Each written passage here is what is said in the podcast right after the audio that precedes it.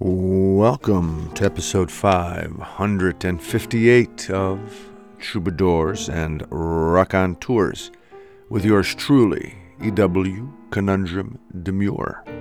On this week's episode, we feature a wonderful conversation with regular contributor, British Indo American poet and visual artist, speaking with us from her home in Sacramento, California, Rhony Bhopla.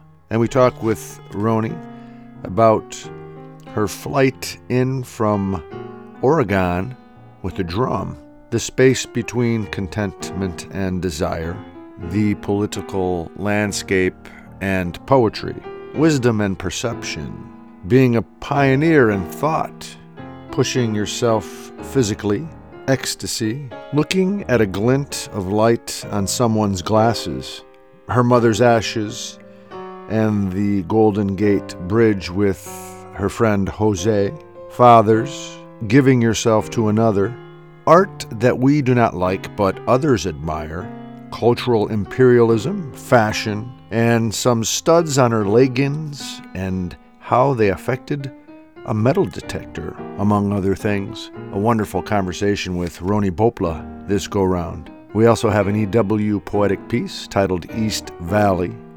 And of course, all of this will be infused, imbued with the wonderful energy of several great tunes. It is so nice to be with you. Let's get to it then. Episode 558 of Troubadours and Rock On Tours.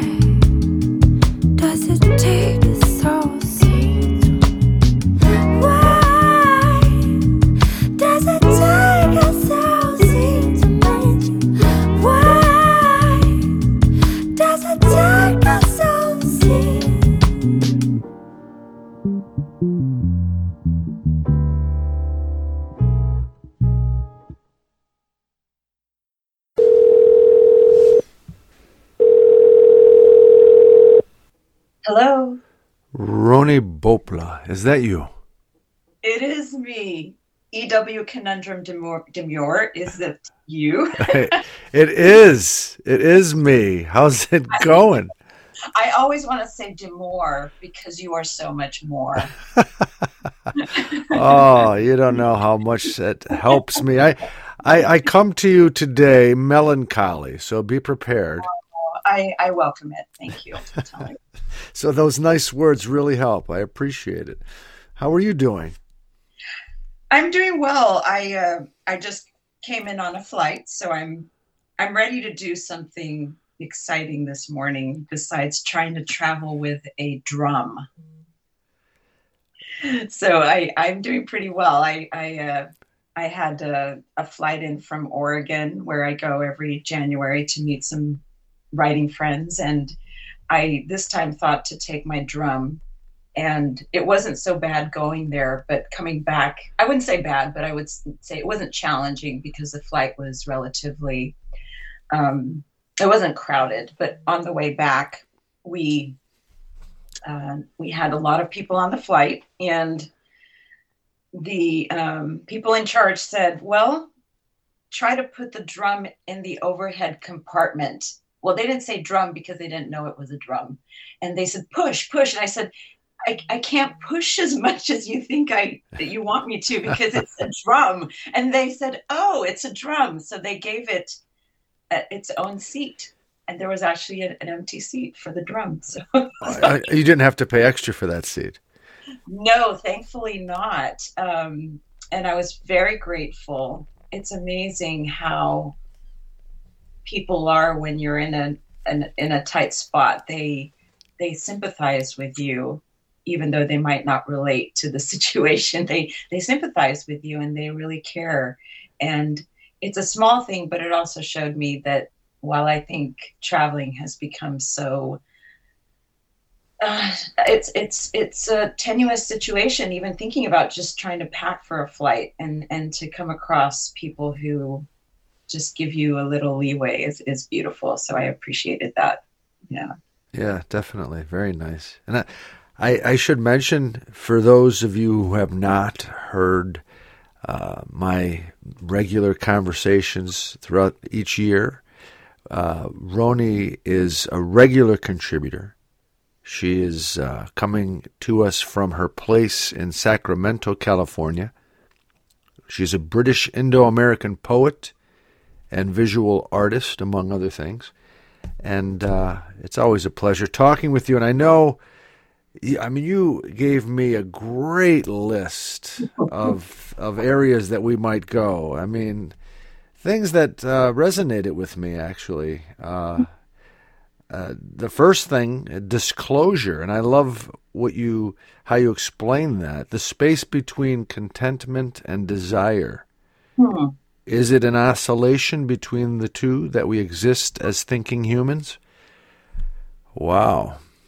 Hmm. What brought that to mind?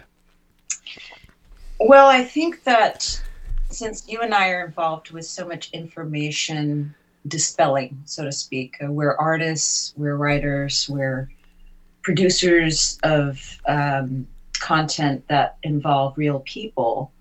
And sometimes we find, I find that my art doesn't necessarily, um, there's a space between my art making and who I am.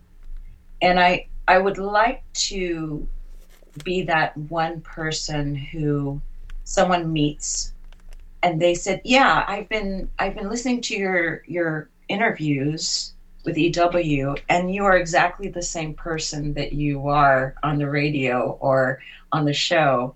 And that is where I thought of disclosure because when we when we big when we become sort of in other people's consciousness or their their lives, we take on different forms. And I I really am just someone who's struggling just like everyone else in this world and trying to make peace with what's out in the general consensus, if you will, or the normative spaces. Yeah.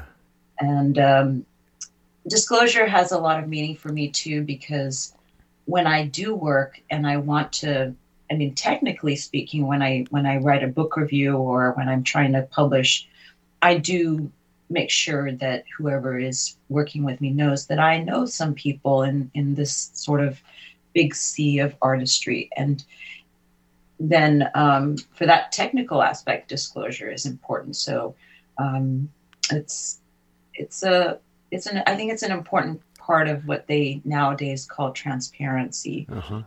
just adds a level of ethics to what we do. So that's sort of where i was coming from.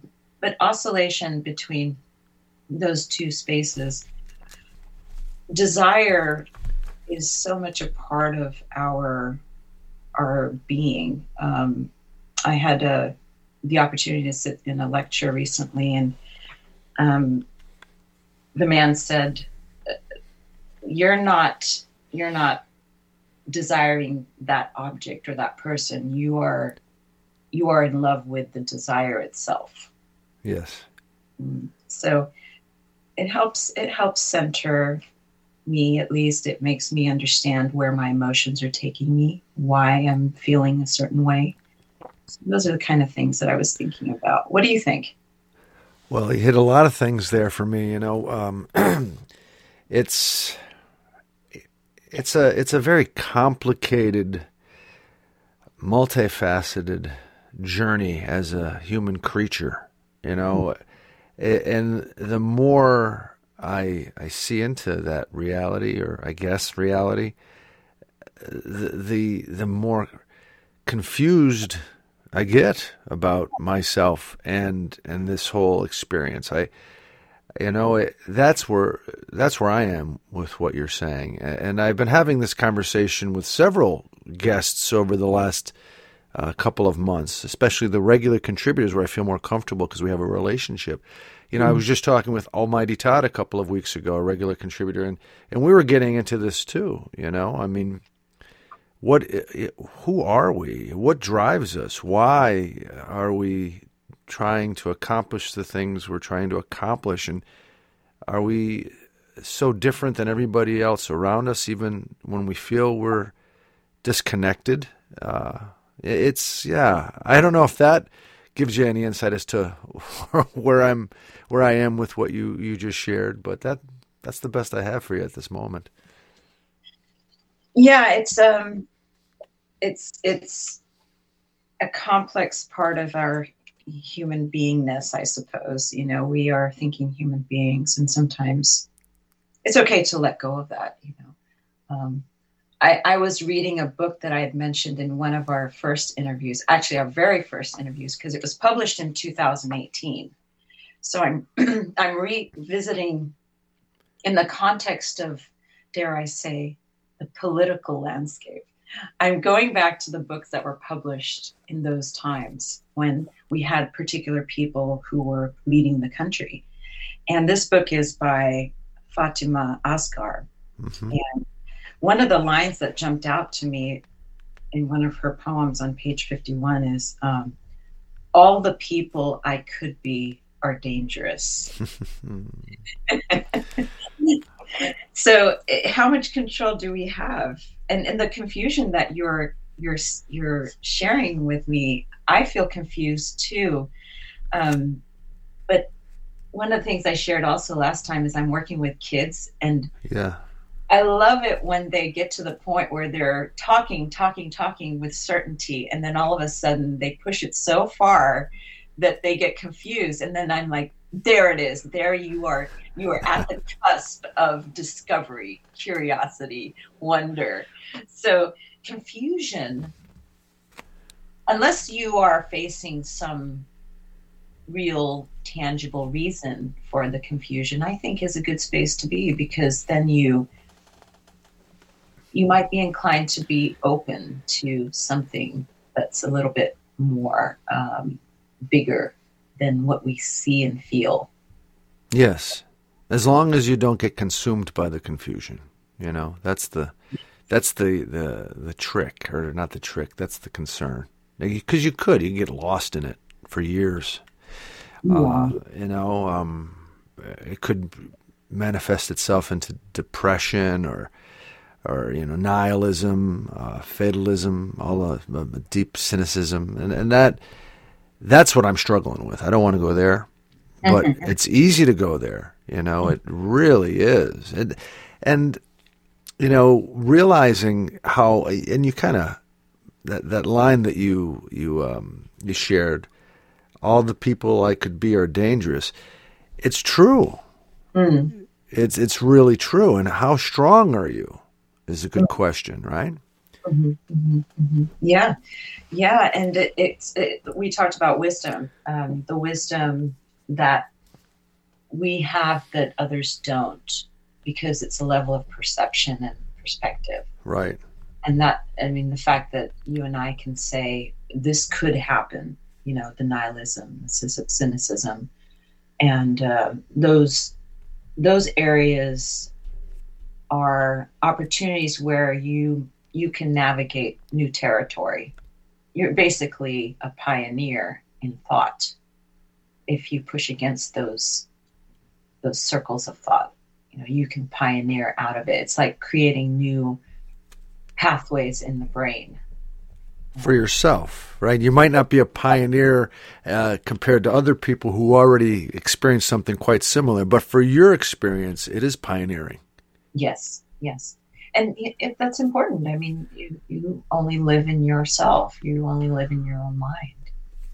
Um, and so, as much as we try to connect with others, our our whole being exists within our within our eyes, within our ears, taste, touch, smell, all of the senses. And so,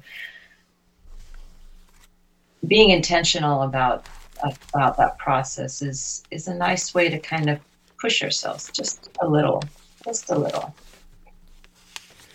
Yeah, push ourselves toward what?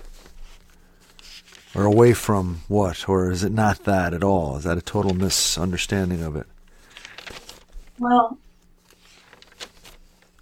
there are two things that can happen. One is there are different levels, I would say, for myself. I I exist as a material object.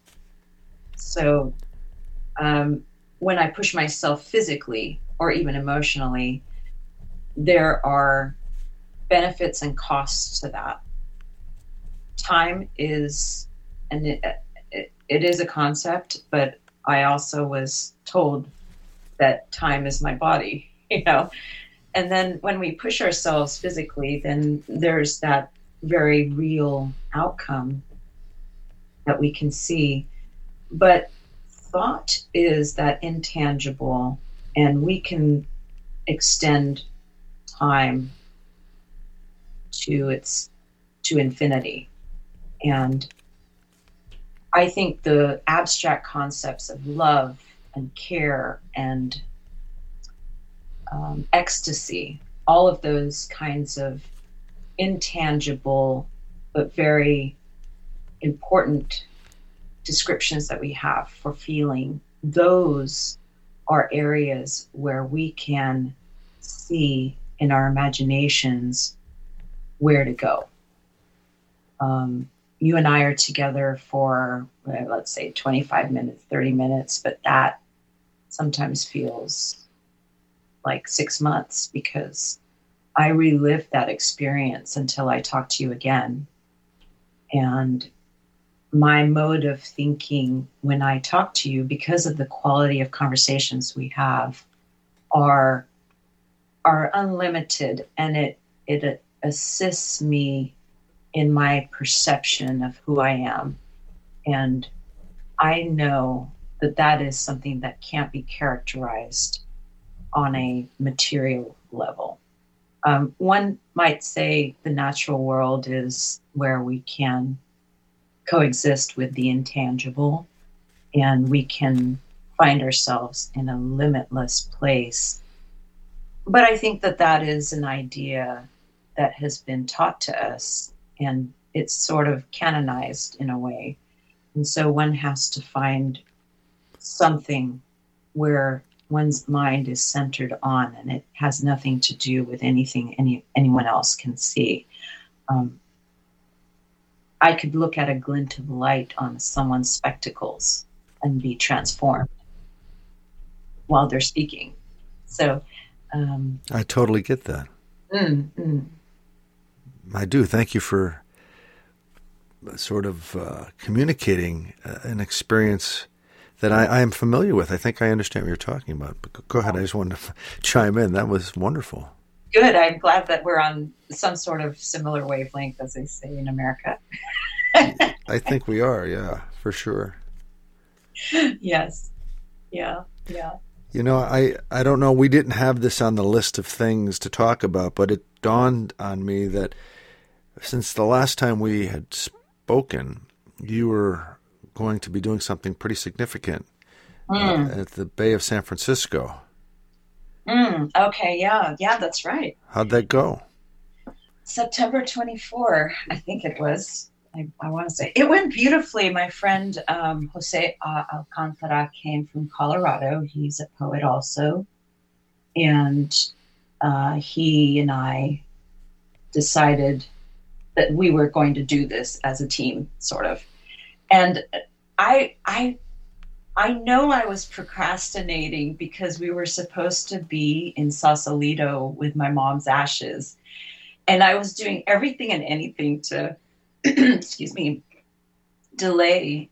And it got to the point where we were on the freeway, and I, he offered to call the the person who was going to run the boat where I was going to spread my mom's ashes at, by, by uh, the Golden Gate. And so it was remarkable how it ended up. And uh, it was a beautiful experience. We didn't have the whole two hours, but that was my my doing. there was one point where, and I I talked to him about this later. Is I think I talked to him or it was someone else that excuse me, I I was holding my mom's ashes, but I had to use the restroom. And so he and the the captain were waiting outside the restroom and he was holding my mom's ashes. So it's kind of a it, it develops into an interesting story when you go through these phases of how you say goodbye to someone. And it was quite beautiful. Um, he had picked out some flowers from the front of my yard and I sprinkled those over the water and then we had a wonderful lunch and then we went to a poetry reading in Berkeley and then that was a, a beautiful day that I spent with a friend and I ever so grateful to him and all of the people who kind of assisted me as I've gone through these different phases of grief.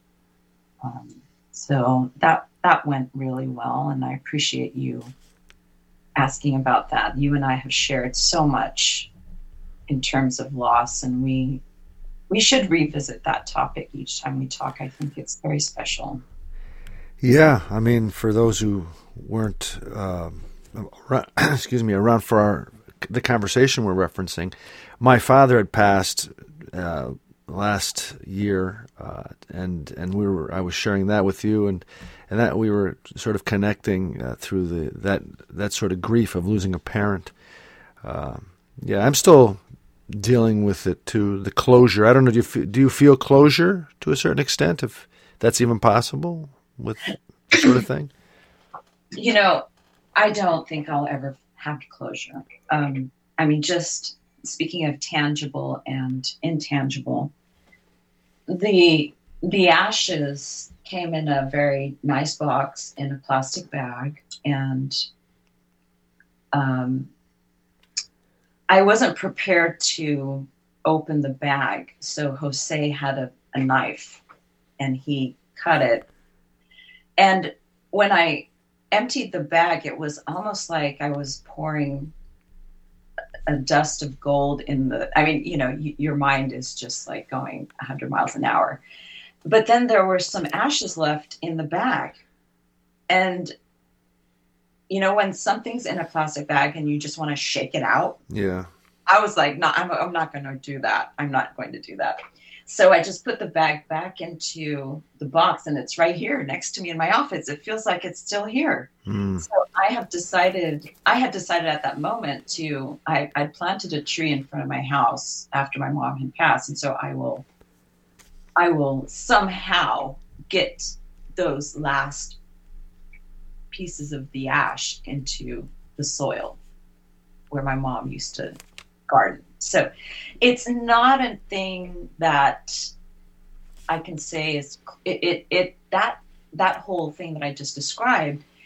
exemplifies how how it will never go away because there's always going to be a remnant of saying goodbye that lives within my body. And it's not so much memory, it's more so the rituals that I undertake to say goodbye, and those keep getting planted over and over again. So I don't know how you feel about that. I mean, how are you feeling about closure with your father? It's been one year now, more. Yeah, Right? yeah. Yeah. Well, It was a year in December. Excuse me. Uh, I. That's a. I. I don't even. There's not. There's not closure for sure. Um, and I think my relationship probably wasn't as good with my father as I think, from what I've gathered talking with you, as good as yours was with your mother. Um, so, and my father, he got sick in a way where he lost his faculties, and and slowly it happened. So you weren't really sure how to process it, and then before you knew it, there weren't enough faculties there, though he was there, uh, for for you to connect. Uh, and and so you know, I really so many things that I, I would have liked to have heard from him, and I would have liked to have said to him that just won't ever happen. Um, you know, when we had a tumultuous relationship when I was younger, uh, that you know, we never tied loose ends. You know, never really said, "I understand" or "Hope you understand" or "I'm sorry" or whatever. So those things I have to just deal with, uh, you know, uh, on my own now. So that's the way I see it, and it's tough, to be honest with you, because Yeah. it's a sense of yourself. Your parent, if you you know raised by them, right? You have a connection with them. You look up to them. They they really are the context of your sense of reality in many ways, right? Your reference and all that. And if you have um, uh, turbulence, you have disconnect, uh, you have um, I don't know grievances. It, it it keeps you unsettled Yes, yes, yes, yes. as a as an individual. hmm hmm So that's where I am with it, I think, and I'm, I'm you know, I'm trying to work through it. hmm I'm sure I'm not alone in that. I'm sure this is an old story. But it's a unique story for your your heart and mind. I know. Yeah, we all have to deal with our own, right? You can tell somebody about all this stuff, but it, you know, it's not going to make it in that much easier. At least they won't feel alone, but it's not going to make it that much easier for them to deal with their thing. hmm But thanks for asking. Yeah, no, yeah. I really care about you, and I want to know where you are in your journey of saying goodbye, and also that sort of it, it becomes a one way street, like you say. There's an unsettling, and I I have I can relate to with my own father who died Mhm.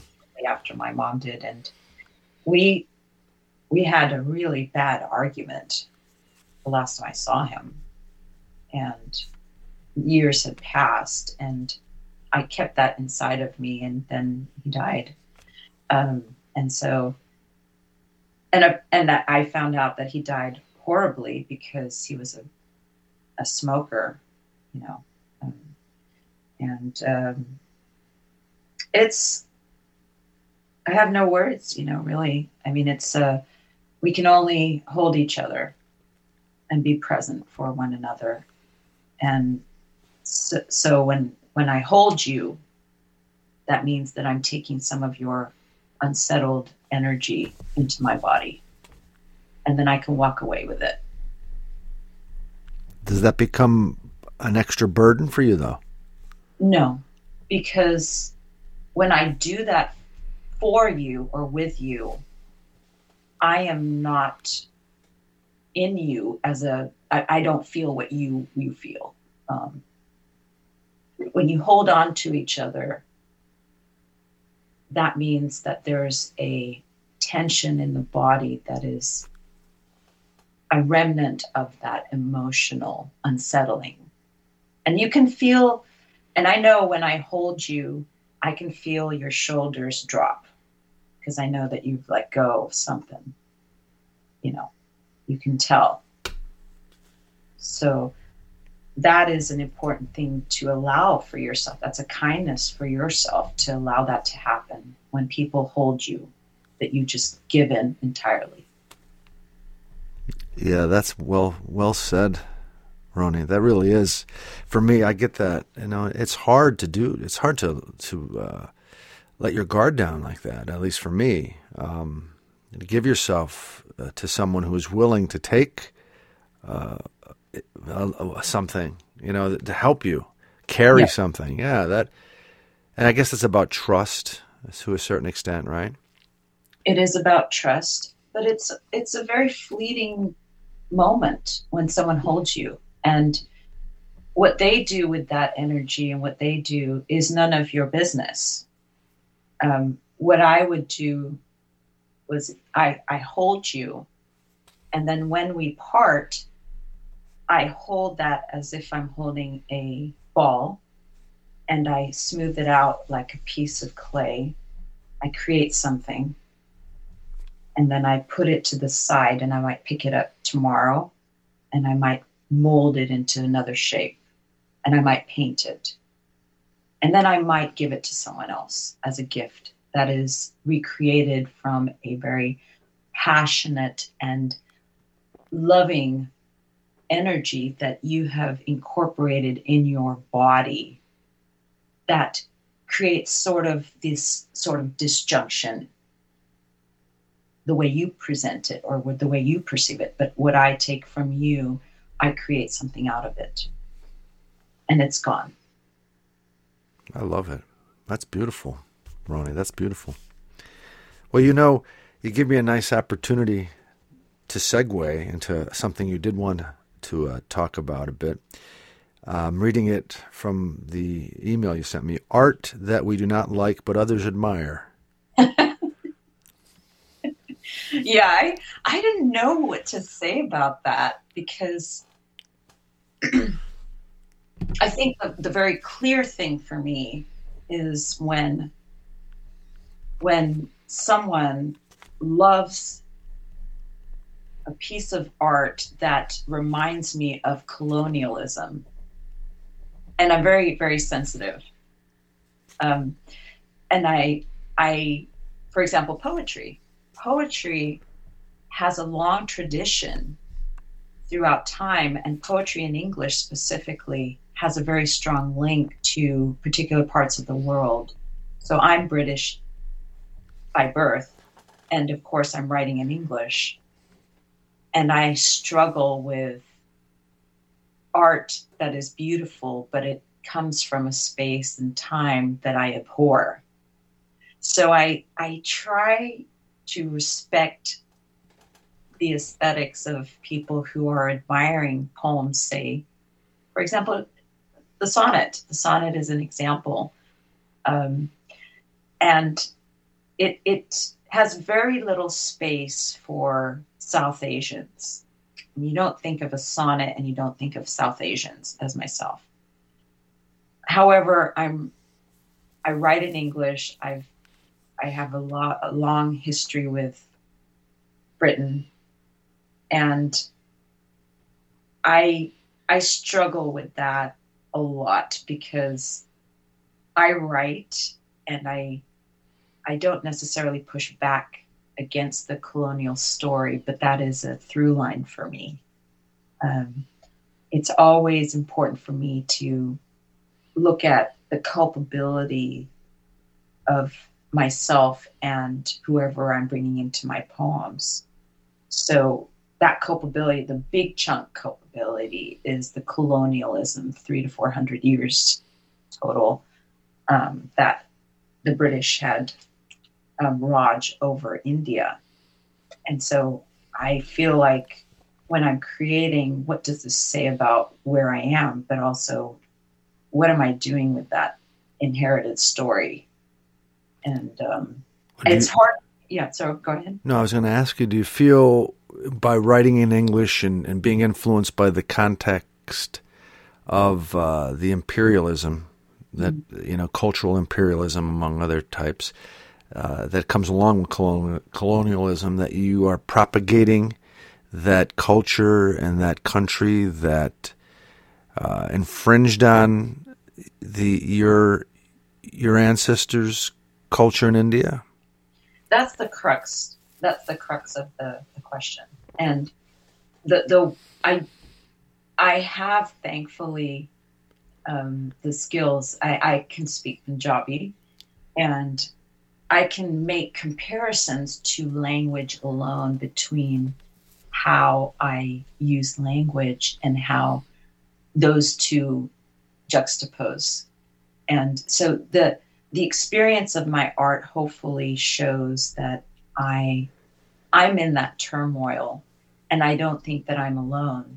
Um, people who uh, write in English who come from different parts of the world they're they're going through the same thing and i'm i'm older so they can see how i've progressed in terms of my development as a product of that era and that gives me satisfaction um, because their struggles are new to them mine are not so much and then we can have this conversation well you know your parents or your um, you know you have been influenced by this culture which is beautiful However, there is a part of it that one has to be aware of. And what do you do with that? It's sort of like that, that ball of clay. You mold it into something that is perceived as um, commentary or beautiful, that is that says something, that leaves something in the world that you you can say, well, you know, this person had lived during this time period and had parents who came from that that partition and this is what came out of that. And ultimately i would say practically that would be your artist statement. Right, right. if you write your artist statement and that would be a key moment in that in that piece of literature yeah and it, it's an uh, i guess it's an unescapable uh, uh, sort of way that humanity has um, I don't know if the word evolved or has continued. How how, how you know how it has happened. People through all kinds of acts that uh, are not just, that are brutal, uh, uh, occur, but nonetheless, there is a melding. There is a an interspur- interspersed sort of um, experience uh, uh, among all of the people involved, and and then you, you go from there. You know, I I watch a program on PBS often called Finding Your Roots, mm. and um, oftentimes there'll be a person of of mixed race who will be there, and and they do this really detailed. Uh, research on, on their ancestors, and often you find that you know their ancestors uh, there, there were people that were forced to be together um, mm-hmm. and then procreate. Uh, and and now here sits a descendant of that, uh, that that experience, that that behavior, and this descendant has got to grapple with it, you know, because mm-hmm. both part, all the parties involved are who they are. Mm-hmm. The, yeah, you know, it's and that's. I mean, I, I'm sure I have it in me too. I just don't know about it. Uh, but I, I, don't, you know, that that's that to me is is daunting, and and it it really ta- it speaks to who our species is. Mm-hmm. Yeah, that's a very complex um, area, and I think that in some thought uh, with regards to ancestors from different parts of the world there is an argument that race is it doesn't exist. Right. I, I, I totally agree with that. Yeah. But it does in the way we look at the world. Yeah. And the way we look at the world exactly and you can't you can't I mean I can't say to someone that it doesn't exist when their whole life depends on whether or not they're black or white. Exactly.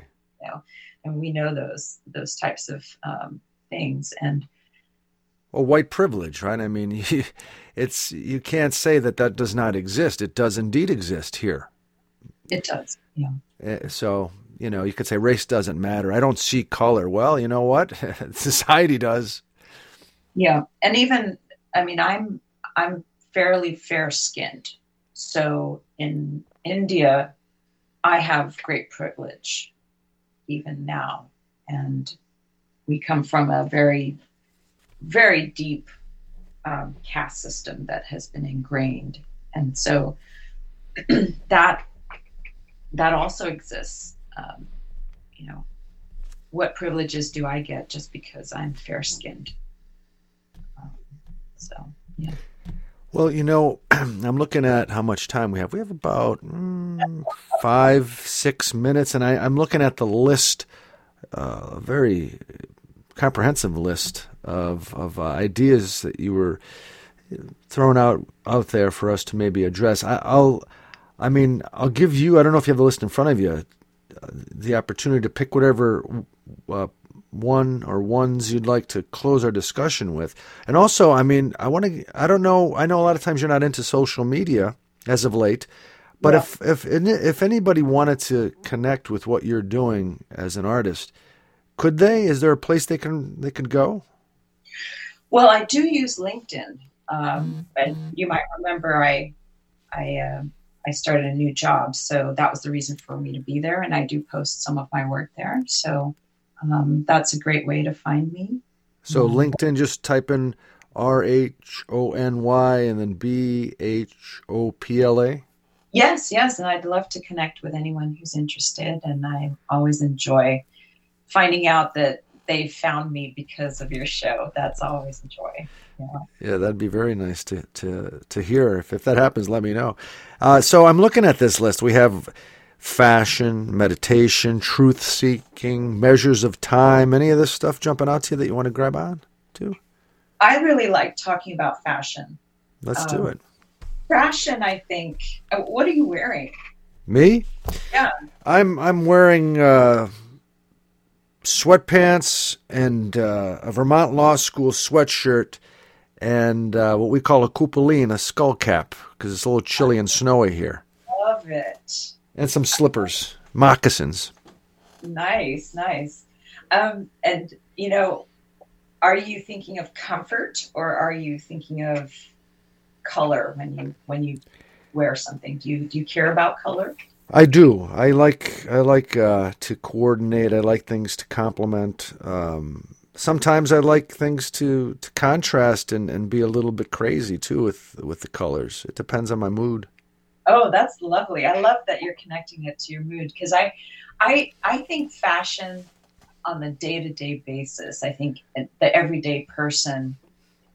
Fashion is a word that we don't use often when we pick out our wardrobe, and I like I just I get this from my mom because my mom was a seamstress, and I think I've mentioned in the past mm-hmm. that she she would never exit her room without getting dressed, and so I am doing all of that too. And I it doesn't have to be name brand items; it can be you know what you're wearing, sweatpants and the top that you described and the cap you, you described, and to be able to say I exist in this outfit, and these are the colors, and these are the fabrics, and these this is the texture and this is how I am going to clothe myself. This is a cloak of some sort. And it when people look at you, that's what they see. And and and I think that considering fashion an art form is is kind of fun. Mm. It's a lot of fun. And I like that I like I like inspiring others to think about what they wear is a significant decision in their day. And uh, I, I, you know, that's that's sort of the thought I had when I wrote that word down. I agree with you uh, when you say what you wear is a significant sort of decision uh, for that day. I, uh, yeah, it, it, because it does. It, it is the art of you, it, mm. right? I mean, you you are going out into the world, and and by choosing what you chose to put on, you're saying, "This is where where I am. This is who I am. This is what I'm feeling." And you can add to the mix of what everybody else is wearing and doing and feeling. Right. And yesterday when I was traveling, I wore my tunic. My it's called a salwar kameez. It's an Indian outfit, and I wore black leggings with studs on them. Little did I know I was going to be stopped at the metal detector on the studs. Yeah, the studs on my leggings, and so I was frisked, and uh, I I didn't feel as bad as I did the very first time I was frisked, way back when all of this mess started. And uh, so I insist on wearing things, but I don't necessarily plan well in advance in terms of getting through metal detectors at airports. Yeah, you shouldn't have to, but yeah, and that's that's the other thing is I I'm just just always in awe of the fact that how things have changed since I came to this country by air. I just, it, it just still is amazing to me. We, my mom took a, a chance, middle of the night, brought me and my brother to the airport for a standby ticket. We got onto Pan Am, and we just flew here with a couple of suitcases. 19, it was 1979. Yeah, and we came to San Francisco Airport and that was it. Easy. Easy. So yeah, but those are um, things to write about, things to reflect, and also to to share with our youth to let them know that it wasn't always this difficult, you know, and perhaps that might happen in the future that we can go back to those times when not everyone is a threat to you, you know. So that's a that's a I think that's a good place for us to to uh, pause our conversation till next time, Rhony Bhopla. Um, I mean, is there a thought you'd like to to share to close out our our discussion this time with the listeners? I would like to say to everyone how much I love you and care about you, even though I, I probably will never meet you. And I really genuinely want the best for you today, and I want the best for you and your future. And I want to say to you, EW, that I love you so much, brother. Love you. I love you too, sister. And and you were speaking to the listeners how much you love them as well. That was the first love uh, uh, you were sharing, and the second one so beautifully to me. And and uh, it, you're, you're uplifting. You're you're a wonderful person, and I, I love the way you are living your life as I understand it in these brief conversations. It's inspiring. So uh, you know, uh, please keep keep doing what you're doing, and uh, I look forward to our next conversation. I look forward to it too. I hope you have a wonderful day. You too, sister. Take care. Take care.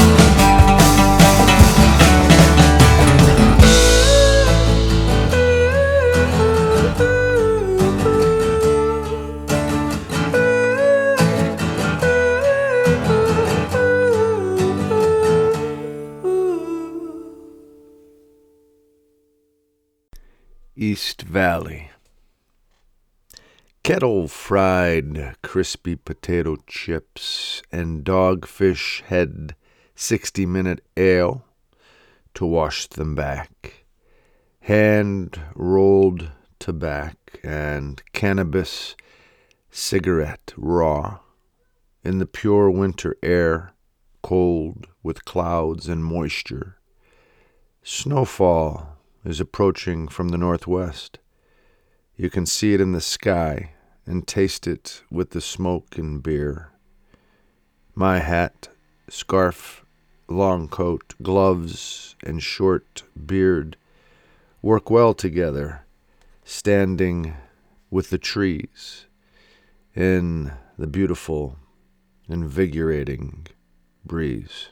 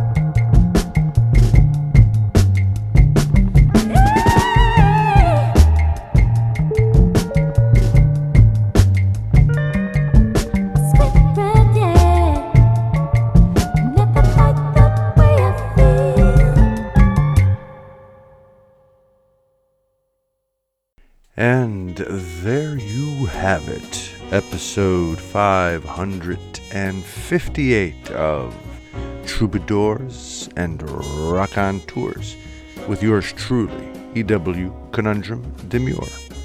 I'd like to thank those folks who made this episode possible. First and foremost, our good friend, Rhony Bhopla, and these musical artists Thelonious Monk, Quadron, Heartless Bastards, Ella Thompson, Branford Marsalis, and Terence Blanchard, too. And of course, I would like to thank you for listening. Until next time, let's give it a go and do our best with this time. Take care of yourself.